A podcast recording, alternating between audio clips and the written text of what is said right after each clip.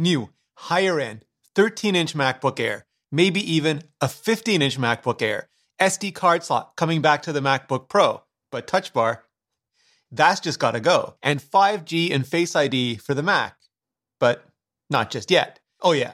Mark Gurman is totally continuing his mad Bloomberg rumor bombing rampage across just every upcoming product in Apple's 2021 lineup. And here's what he's saying now. Sponsored by CuriosityStream with Nebula. Real quick, YouTube shows me only a small percentage of you watching are actually subscribed. So if you like my videos, hit that button and we can make this community even bigger and better together. Okay, first up, redesigned MacBook Air coming late 2021 or 2022 with MagSafe and next gen M series processor. And that's great to hear because previously it was kind of unclear uh, whether Bloomberg was referring to another, a next version of the M1 processor, like an M1X that would add additional performance cores and additional graphics cores. But if it's really a next generation processor, an M2 which will have the same architecture as an A15. And especially with this kind of timeline, because late 2021 is when we'd expect to see an A15 in that next generation iPhone anyway, it makes just, yeah, the kind of sense that does. Next up, there's a 13 inch model, likely with smaller bezels, and potentially a 15 inch model, but not at any time soon. And that's really interesting because I think when we first started hearing talk about Apple Silicon, one of the Macs that was just high up on everybody's wish list was a new version of the 12 inch MacBook. And obviously, we didn't get that yet. We got the M1 13 inch MacBook non redesigned first, you know, so far at least. But if you take that 13 inch MacBook Air with a redesign, especially, but by just Thanos snapping those bezels off, similar to how Apple handled the 16 inch MacBook Pro, but maybe actually more like how they handled the 12.9 inch iPad, just reducing, keeping the screen size, but reducing the bezel size, it creates a much smaller device. And that could give us effectively a MacBook Air class device in a 12 inch MacBook class chassis. And that could very well be the best of both ultra portable MacBook worlds. And a 15 inch MacBook Air is really interesting as well because that's also been really high on a lot of wish lists some people really want the MacBook Air, have no need for the performance or the cost of a MacBook Pro, but they also require a bigger screen. They just need it for their work or their eyesight or any, any number of factors. And previously they had to, eh, you had to, if you wanted a bigger screen, you had to go to that 15, now 16 inch MacBook Pro. And I think there it would be really, really good to see for people who want exactly that MacBook Air level of performance, but really, really do need that bigger screen. The new 13 inch MacBook Air will be higher end and sit on top of the just released M1 MacBook Air. And I think that makes a lot of sense as well because when Apple introduces new ultra portable Macs, they usually are more expensive. The original MacBook Air was really expensive. So was the first version of the redesigned MacBook Air that eventually fell down to that sweet, sweet $999 sweet spot. And same with the redesigned MacBook Air. They just always start off more expensive. 12 inch MacBook as well. So if Apple does introduce this and it does have an M2 and other more expensive components, then keeping around the M1 MacBook Air as the entry level and just slotting this in as the higher end MacBook Air, that just fits perfectly into Apple's Mac strategy over the last decade or so. The new MacBook Pro will bring back the SD card and remove the touch bar. There were rumors earlier this week about the redesign, including the 14 inch MacBook Pro and Apple sort of reverting to previous port technologies, doing a, a bunch of backsteps on the Mac, including MagSafe. But now this is specific about an SD card, which is great. It's really a prosumer feature. A lot of higher end cameras use SD cards still.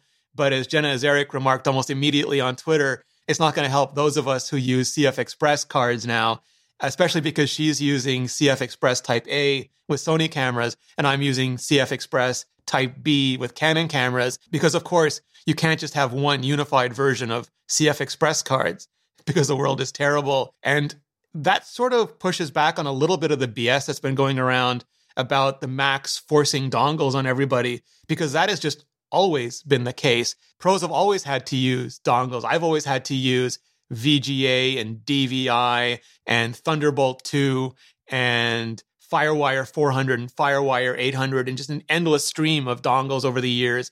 And I figure I always will. That's not going to stop. The problem with the current series of MacBook Pros is that they force dongles on consumers for the first time, namely the USB A to USB C and the lack of the SD card slot. And that, I think, is what Apple is trying to solve here, and rightly so, while pros will just continue living our dongle life basically forever. 5G and Face ID are being worked on, but not for any time soon. And that's interesting to hear because in order to do 5G on the Mac, several things are going to have to happen. On the hardware side, they're going to have to introduce just the antenna system to handle it, similar to what they have in the iPhone and in the iPad. On the software side, they're going to have to make sure that Mac OS can run as efficiently on cellular networks as iPhones and iPads do. And they've been doing a lot of that to help make tethering more efficient, but they really have to nail down all of it so it's not wasting a single bit or byte just anytime ever. And then lastly, they're going to have to come to terms with Qualcomm. I mean, there are several reasons why the cellular version of the iPad costs more, over 100 bucks more than the Wi-Fi version, and a big part of that is Qualcomm's licensing fee. And if it is a $100 on a sub 1000 iPad and Qualcomm scales things up based on the price of the device, I hazard to think what it would be on a multiple thousand dollar MacBook or MacBook Pro. I mean, I would love it, but depending on the cost, I would probably just stick to tethering. In terms of Face ID, if that's not coming soon, I'm going to be really sad because Apple has taken forever to propagate Touch ID across the Mac lineup. And it's still, I mean, so many years later, almost a decade later, not available on desktop Macs. And Face ID has been out since 2017, and we're in 2021 now, and it may not even appear this year on Macs. And I think that's just a shame because it is such an empowering technology, such a good way to bridge convenience into security for the betterment of both. And it feels like just such a win for a MacBook or an iMac to be able to unlock the minute it sees and recognizes you that if there's any way Apple can prioritize and ship it, just always the sooner the better. And one more new upcoming thing my very first Nebula original. There was no question that was a game changer phone that was ahead of its time. The iPhone really it has changed, I mean, my life in so many ways. It was the keynote every Apple fan had always wanted Apple to deliver. Morning. We're going to make some history together today. Coming soon and available exclusively on Nebula, where you can also find exclusive bonus content and extended versions of many of my videos and ad-free, sponsor-free versions of all of them. And we worked out this deal where if you sign up at curiositystream.com slash Rene Ritchie, not only will you get Curiosity Stream's just absolute best catalog of documentaries and series on the internet, you'll also get a Nebula subscription for free. And because they've extended their special holiday offer, CuriosityStream is over 40% off right now. That's less than $12 a year. The absolute best deal in streaming, but it's not going to last long. So click the link in the description and get CuriosityStream for over 40% off and Nebula for free. Or go to curiositystream.com slash Ritchie. It's just a great way to support this channel and educational content directly for less than $12 a year. Click on the link in the description or go to curiositystream.com slash Ritchie and clicking on that link really helps out this channel. For more on all of Apple's upcoming Macs, click the playlist above. I'm previewing and explaining every new feature, every new product, so you'll know what to buy and when. Just click the link in the playlist, and I'll see you next video.